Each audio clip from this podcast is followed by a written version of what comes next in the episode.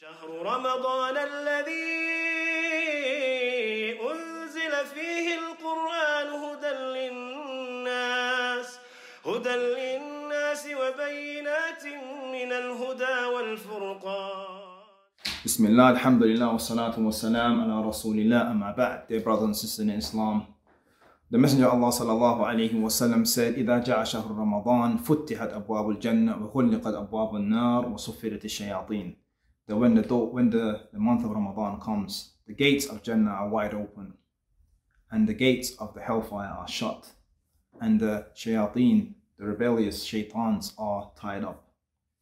If you think about this, uh, this this indicates to us that this, this month of, of immense blessing that we are about to enter, it's a month that causes profound changes uh, across Allah's creation, across the universe. Uh, the, the positivity, uh, the light, the khayrat, the good things and the virtuous things that emerge from His Jannah, filling uh, the universe. And likewise, the negativity, the torment, all of that, that evil um, that is inherent in the hellfire being shut for an entire month from us. I mean, it's a period of, of immense opportunity It is a mosim, it's a season where the one who is seeking good, who is seeking to improve themselves, will make sure that it does not miss them. Just as some of the seasons across the world people look out for them to capitalize and to get the things that they need. What about us in this world? Allah said, وَتَزَوَّدُوا فَإِنَّ خَيْرَ الزَّارِ التَّقْوَى Indeed, seek provision and, and increase yourselves in that provision. For indeed, the best of provisions is taqwa, the piety of Allah. This is the month of piety. This is the month that trains us to perfect, to acquire, and to accentuate ourselves upon this piety.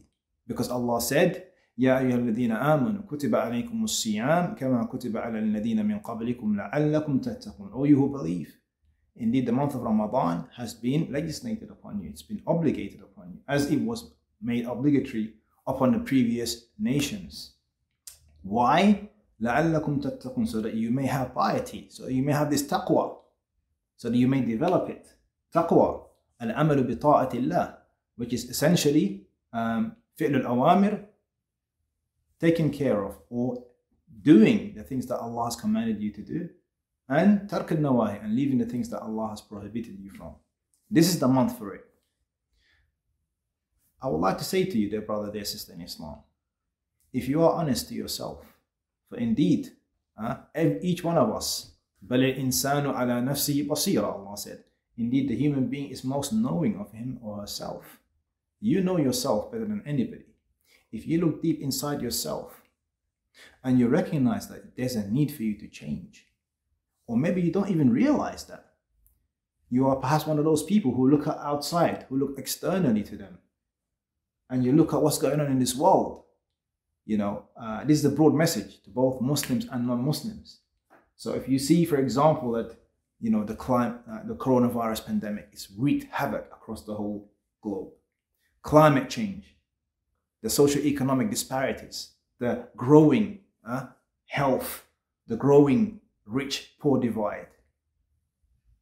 These are issues that cut across all communities across the globe. Or if you look at certain oppressed communities, persecuted brethren in faith in the East and in the West, and you look at yourself and you're like, you know, what can we do to change this?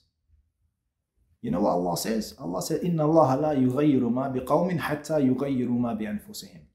That Allah does not change the condition of a people until they change that which is within themselves.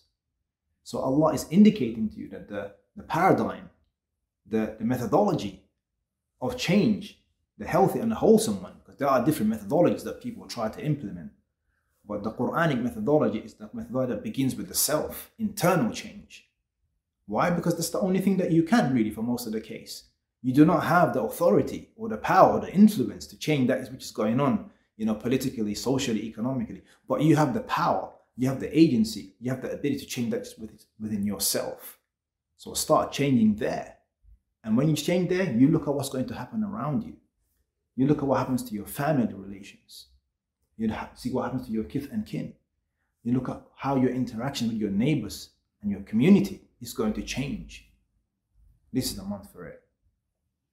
May Allah subhanahu wa ta'ala give us the courage, the ability, the energy, the vigor, the sincerity to fast it in good faith.